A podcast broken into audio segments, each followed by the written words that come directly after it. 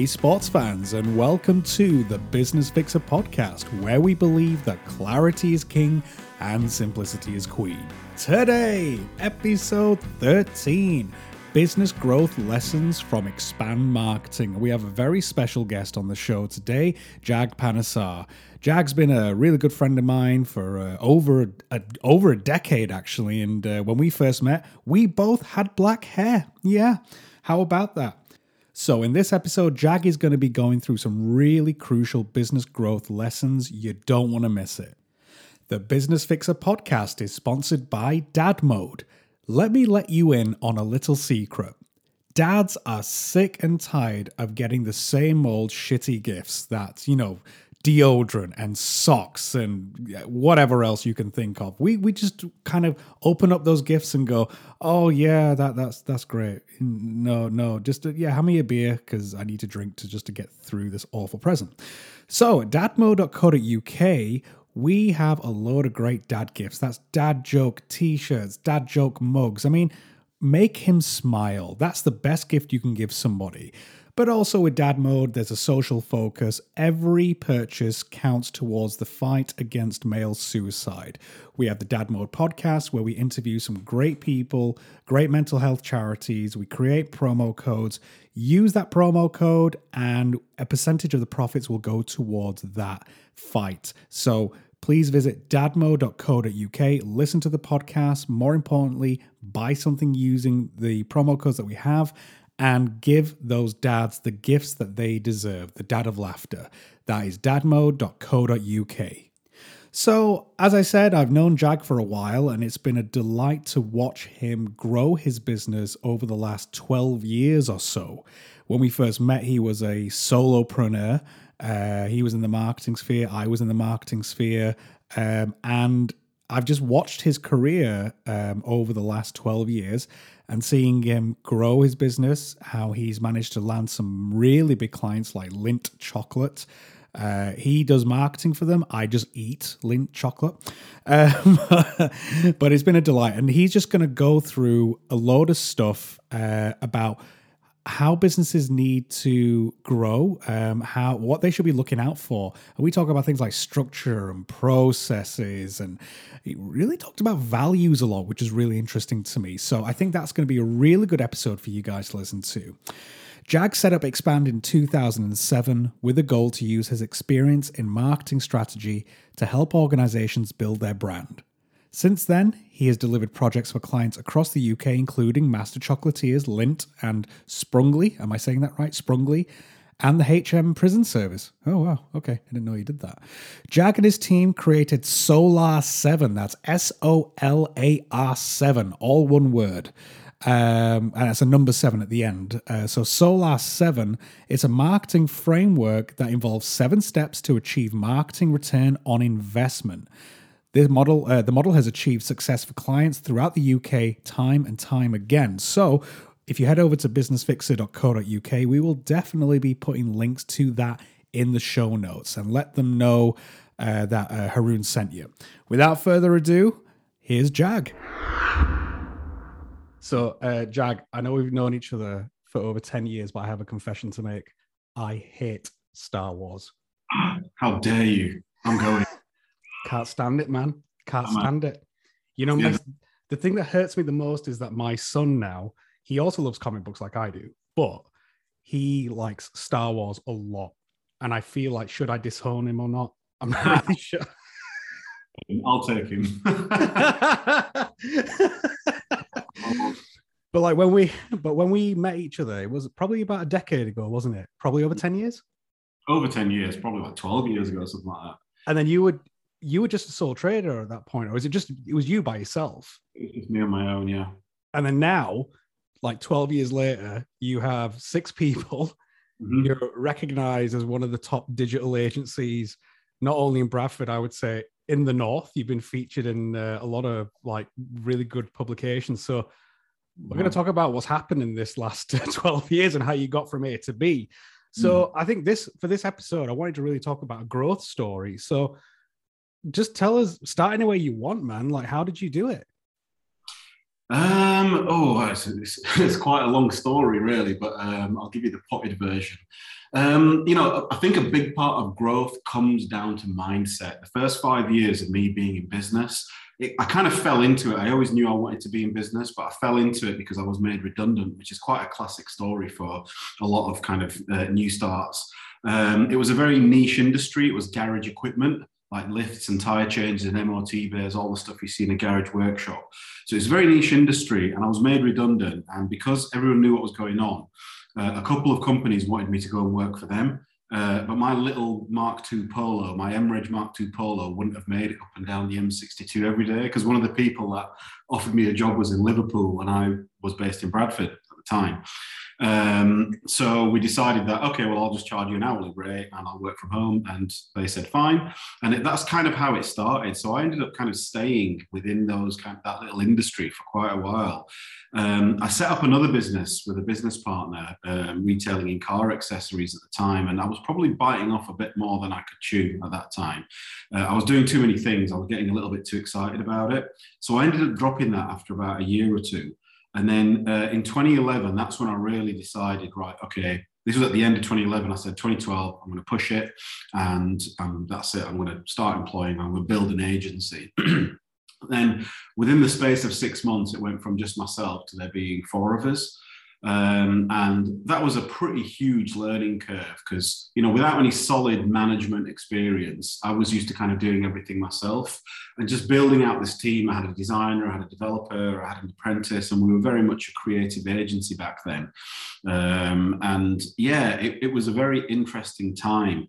Um, and the, the biggest kind of learning curve, and still is, to be honest, is it's all about the systems really. The kind of the hand, the, the, the process of growing and getting things running efficiently is having the right systems in place and of course having the right people in place. And if you can get those two things right really you know the people say if sometimes i ask questions to prospects or clients you know who are the most important people to you?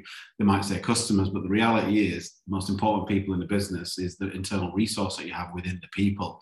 If you get the right people in the business then quite frankly the work will the, the brand will build itself. You know we call it employee advocacy and employee engagement. If they're really engaged and absolutely love what they're doing they are the best ambassadors for your brand.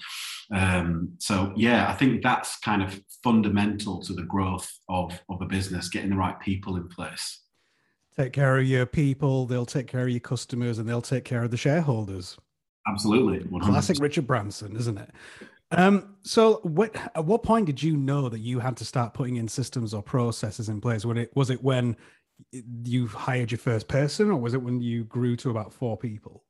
Uh, well, that happened very quickly within the space of six months, and it was at some point between there because you know the learning curve for me was I just need you to do this. And obviously, everything was going on in my head, and I just didn't fully understand at the time, you know, why they're not doing this, why they're not doing that, because nothing was documented, nothing had been fully trained up. And even the way we were communicating and managing projects, when it was just me, it was all happening via phone or email. But then we knew we needed kind of a central system to be able to store everything so that the comms with clients would be a lot easier. So, kind of one of the first uh, kind of big moves for us back then was to bring in a program called Basecamp. I don't know if it still exists, but it's kind of a really good, at the time, it was a really good uh, communications tool just to kind of house all the projects and messaging within one place uh, to keep it moving forward. Um, we then brought in um, a system to measure our timing um, uh, called Toggl, uh, and we still use that now. Um, and you know, so we know we might have estimates on on projects that we, we might say, okay, we, have estimated ten hours to do this at our hourly rate. So we know that we need to kind of keep as close as possible to those ten hours. Uh, so we brought that in, and then the learning from that was okay. Well, the estimating needs to get a lot better because we need to have you know, if we end up going into 11 hours or 12 hours out of those 10 hours, we get moving into the realms of losing money. Um, so that kind of led to me realizing, okay, well, I need to be documenting the processes and I need to be um, making sure that everybody is aware of what's involved and bringing in the expertise of all the different team members so that they're all quoting their own independent parts so that the specification from the outset is 100% clear uh, so that we can hit the nail on the head and get within the estimated timeframes. Well, let me ask you this because I think because um, you, you are a creative person. All right. We've done collaborations over the years and things like that. Now, but mm-hmm. what you're talking about so I mean, what I'm saying is, you're very right hand side of the brain naturally, aren't you, as a creative? Mm-hmm. What you're mm-hmm. talking about here, systems and processes, very left hand side of the brain. Mm-hmm. How? I mean, and I've had to learn this as well as a fellow creative who has to learn when to be creative and learn when I had to be process driven. Yeah. How have you managed that balance, and has it been a challenge for you? And how have you overcome it? Wow, uh, that's a good that's a good one because I was thinking this just the other day. I was thinking I haven't done anything really creative for quite a while because my role within the business is very much, um, you know, running the systems, general administration, running the finances. Right. I do a lot of business development. Uh, I do a lot of the strategy overview and make sure all the pieces tie together. I am involved in creative, but when I say creative, I'm not kind of sewing it from the bottom and pu- pulling it out. Uh, the t- there's different team members that are responsible for that part of it. Um, how that transition took place, that's a good question. Um, it was it was quite difficult, if I'm honest, because it's hard not to kind of be involved in the thing that you really love doing. And I feel for me that was probably a barrier to my growth because a very natural thing uh, from what I've observed in, in how many years we've been doing this is, you know, the biggest blockage in a business growth is the business owner. And when you're not letting go of functions and not trusting the people around you to actually take over and do things, then you you're only one person. You've only got so many hours in the day. You can't do everything yourself. Um, so the letting go part was very difficult. Um, but I think again, it comes down to getting the right people in. You know, in terms of hiring the right people and seeing their kind of natural competencies and skill sets and recognizing that actually if i hand this over to um, simon who is our operations manager there's things that he, i mean he and i are like yin and yang. Um, he's very good at the things that i'm not uh, not that good at and we complement each other in that way. He's very systematic and very organized and uh, you know the things that i might have to work a bit harder to kind of do that he can do just like that uh, means that why not just give that stuff to him and then i focus on uh, the stuff that I'm good at. Uh, it comes, I think, it comes down to just making sure you've got the right people in place and trusting that they will do something. And mistakes happen, you know, in the way that you kind of hand stuff over. But that's all part of the evolution of business. There's always a learning curve. Every day is a school day, as they say. Sounds like a like a work marriage, doesn't it? You, you kind of complement each other, and you got to trust each other. very much. I think we probably get it right in our uh, workplaces rather than at home, probably better sometimes. Um, so you went about. Let's talk about this hiring the right people then, because I have learned in my career as well, having the right person can save you so much headache. Mm. And this is why I'm really great. You know, when you have the wrong person in the yeah. wrong place, it just it's a killer. How mm. do you go about finding the right people? So I think it's very important to have uh, to know yourself and know your business and know your own values ahead of anything else. To know what your core values and beliefs are. Values are kind of your core behaviors. If you're hiring someone, yes, you want to hire them on their skill set and their competencies, but then also obviously attitude is crucial. But values, if you can hire someone that demonstrates similar values to you um, or aspires towards those values, you've got yourself a good alignment of, of uh, a matchup of people. And if everyone in the organization shares very similar values, you've got a good natural kind of, you don't have to work that hard to kind of get on with each other. And when that's happening, straight away, that's the foundation laid, and it takes away a lot of the potential challenge of, you know, internal um, um, heads locking and, you know, people disagreeing, which happens. It can, I think it's healthy for that to happen. Uh, and that's where change comes in as well. Uh, but I think it all comes down to employing based on values and people's competent core competencies.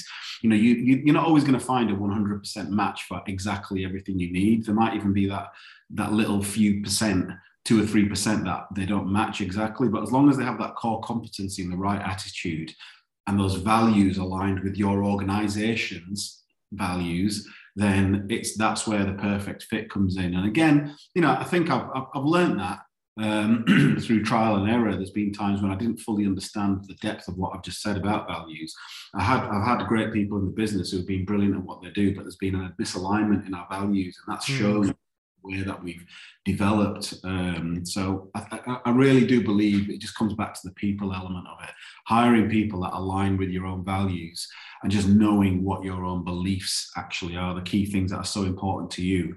And as a business owner, that's often the thing that will spread straight into the business values because it's, you know, it comes from there. And if you get in the same um, alignment of people involved, that's where the growth really happens. Could not agree more. Um, what you're talking about there uh, really is about clarity. And as you probably uh, know, anybody who's listened to the podcast for any length of time, we have the phrase clarity is king, simplicity is queen. How have you ensured clarity throughout the organization then when you talk about values? Because is it, it, we all know that, you know, just to kind of put it on a website or send it to them in a document and uh, expect them to read it is not really going to embed it or mm. get people aligned. How do you ensure that clarity um, with the values uh, with your with your staff? So we've got them. We've got four key values. They are on the on the uh, in frames on the walls. When we induct our staff, obviously we look for these values in them. We don't tell them what our values are. We look for demonstration of the kind of things that they're saying for these values. Um, in our in initial induction, uh, we'll have a short presentation, a bit about the business, our history, and so on and so on, and where we're going, objectives, and an outline of our values. Um, so, and you know, so that's kind of saying, right, this is kind of the reason you jumped on board. We we we kind of offered you the role is because you demonstrated uh, the values amongst whatever other competencies that demonstrated. Um, after that, we have uh, regular reviews uh, in which uh, we actually kind of um, discuss the values and talk about um, how the uh, team member, if they feel that they have kind of demonstrated in any kind of way the values that are uh, that are outlined. All right, so you're going for proof. Yeah, it's not proof as such. You know, it isn't tell me how you've done this. I know that happens very much in the corporate world in a big way, and there's all kinds of ways and means that you know that is um, but you know there are challenges with doing that as well. Uh, but it tends to be just an open discussion. It isn't kind of a you know you have got this out of 10 and naughty boy you haven't you know you haven't you haven't why did you not get an 8 you know? I've been there man i've been there. And it, i think that can be really counterproductive. It's just more about discussing um, you know and, and i think within reviews i think it's important rather than the manager doing the reviews it's almost like letting the employee the team member self review. What do you think you've worked well on? What do you, would you like to focus on mm. uh, forward? Um, in terms of our values, um, you know, do you feel aligned with them? Um, do you feel that you've met them, uh, not met them, or exceeded them in any kind of way? And it's just a great opportunity to have a, an open discussion. Um, and I think, again, in my opinion, I think a lot of reviews should be a lot about the employee doing the, the doing the talking, really. Um, and then I suppose the only action that needs to be taken, kind of from a management point of view, is kind of well, if there's anything that they need to be kind of moved towards, it's just constructively feeding back um, to kind of help get them on on track. How um, do you go about getting uh, sales in there? Because you've had some really cool uh, clients like Lindt Chocolate, which I love, by the way, as my belly would testify. Uh, how how would you go about getting all these great clients in? How do you do the sales process at your place? So, I mean, the starting point, a big part of it is brand awareness. So, we are a digital agency. So yes, we generate inquiries, we get them online. We're found, you know, we rank well on Google for certain key terms. People find us, they make inquiries. In that circumstance, it's often what I would call a cold inquiry. They've probably not really met me or heard of any, heard, heard you know, had any kind of engagement. They'll have found us on Google. They're probably going to be speaking to a couple of other companies at least. Uh, and then it all comes down to the process of, you know, have that first discussion with them.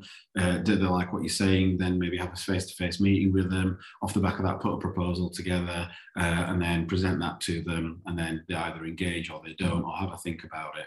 But really, where the real meat of um, the really powerful, strong, uh, strongest clients and best clients have come in, have come in through uh, our networks. So personal brand is huge. It's something that we are massive advocates of. Uh, and moving forward, even now with lockdown and uh, you know how we were all separated from each other, I feel like uh, lockdown, the positive lockdown has had um, within the marketing and digital sector is it's just emphasized the, the need for kind of business brand awareness and personal brand awareness. And, you know, we talk about B2B and B2C, but really it's H to H, human to human, people buy from people, the classic saying. Um, so a big part of it comes down to, you know, just making sure you are speaking to the right people, not to go in there and sell to them, just be present, be known as a person that knows what they're talking about, uh, that specializes in whatever area of uh, business, uh, what, whatever it is that they specialize in. Um, and yeah, off the back of that, when the person is ready to uh, make that inquiry, they will come to you. Um, you know, there's a statistic that says we see between 3,000 and 25,000 marketing messages in a day. You know, we're pounded by branding left, right, and center. You have to have seven touch points uh, on a brand, have a need or a want for the service or product, and then you'll make the inquiry. So if you're present in as many places as possible, relevant to your target audience, when they're ready, they'll come to you. They'll funnel through the awareness and consideration engagement stage and move to the purchase stage when they're ready to do that. Mm-hmm. And I've always been a big believer in that, you know, rather than going in for the cold hard sale and trying to out reach out to people and you know ram something down their throats. Um, i feel you know basically just make yourself available and when people come to you off their own back uh, they'll come to you if you, they see that you've got the right kind of credibility and trust and the right kind of content out there and the right portfolio of work. Um, and that's kind of how we've always worked. Um, and you know when we're in a position uh, which which happens with all businesses. You know, sometimes you have a great pipeline, sometimes you don't. You know, uh, sometimes it, it, it, slows down. From that point, you know, what we would do is we took we pull up the marketing, we took we, we up the marketing, uh, and we really kind of just put a push out there, and people will come to you when they're ready to come to you. It's all about just getting the right message in front of the right people. Love that. And one of the things I wanted to ask you, and I've, I've do you know what? I've always wanted to ask you this. Um, as a marketing agency, uh, and I think a lot of marketing agencies struggle with this, is their own marketing. Huh. So you're so busy doing marketing for your clients, and then you think, my gosh, as a marketing company, we we are we are doing our marketing. you know, has yeah. that been a struggle for you guys? Is there peaks and troughs with it? Uh, I mean, you just mentioned there that when there's a push that you need to do to get sales, and you'll do that. But generally, how how do you find it, and how do you manage that challenge? It's oh yeah, you're absolutely right. It's a huge challenge. You know, as an agency, um, we are obviously busy doing client work, um, and we try to allocate an amount of time per month to focus on the things that we want to do to keep ourselves going out there. But the reality is, when we get busy, sometimes we have to just it's so easy to drop our own stuff. And we're always battling internally on whether we should or shouldn't.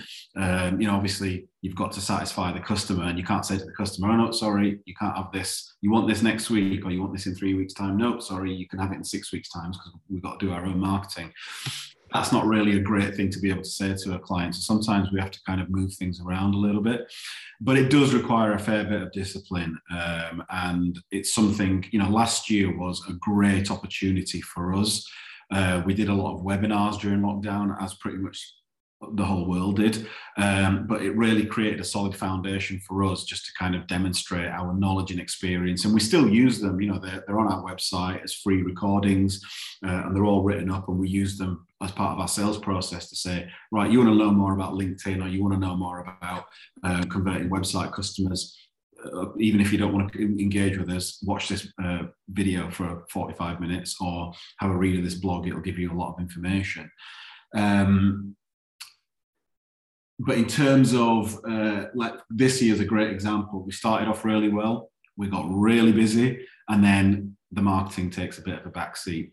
But the way I I, I kind of see it, we always keep a level uh, of, of uh, kind of communication going out. And the big, the most important one is probably our own personal brand communication uh, through myself and other team members. You know, we're communicating out via um, LinkedIn uh, and just putting stuff out there in terms of kind of regular posting, and we've got a commenting strategy and all that kind of stuff. Um, but it is, it's very easy to, to, to, to just drop it sometimes. And now that we're almost into 2022, We're now in the process of putting our plan together for next year, uh, and you know, there's all kinds of optimism and all kinds of big ideas we're coming up with. But from how many years of learning, we, we we've kind of learned that actually, all right, we're not going to do all these crazy things. We're just going to do these key critical things that we know will kind of really get the message across in terms of what we need to do. It's a very fine balancing act. So we're talking about having uh, being true to yourself, knowing your values, hiring the right people, systematizing processes. What's been the biggest lesson that you've learned uh, when you've been building expand marketing? Um, I think for me, probably the most pro- the one that really stands out in my mind now is collaboration. I I don't I'm, I'm not shy. I'm not too proud to admit that I got it very wrong to start with. I set up a, a full service digital agency and I used to have this thing of it must all be in house. It must remain in house. That's a selling point. People want to know if they're calling the office, they can speak to anyone of the team, um, depending on what it is. Because we're not often just dealing with one thing. We're dealing with a whole series of components, brand and web web design, um, and um, SEO and social media and PR and all those kinds of things. When we went into lockdown, um, there was a lot of demand for what we were doing. You know, a lot of people suddenly who weren't switched on to digital marketing had to go get into digital marketing because it was the only way that you could really get yourself out there. So I reached out to my wider network and started collaborating with uh, with other specialists in our sector. And what I found by doing that was I was bringing in people with you know very you know 20 odd years behind them or 15 years behind them and specialists in certain areas. And by working together we were actually able to really strengthen the offering that expand was able to put put in front of the client. And you know the client the clients the prospects were coming to us expand off the back of the trust that they have in our brand and our credibility.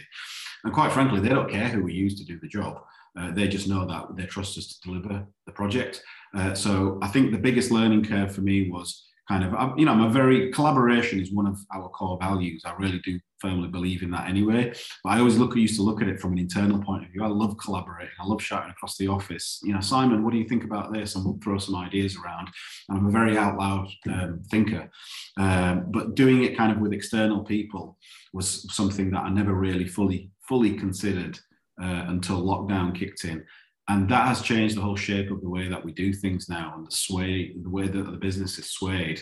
Uh, we've got so much more expertise that we've got our hands on and the way that we're now delivering to, to clients and the kind of results that we're achieving are just so much stronger really. So i think for me it was it was you know don't be too headstrong or proud.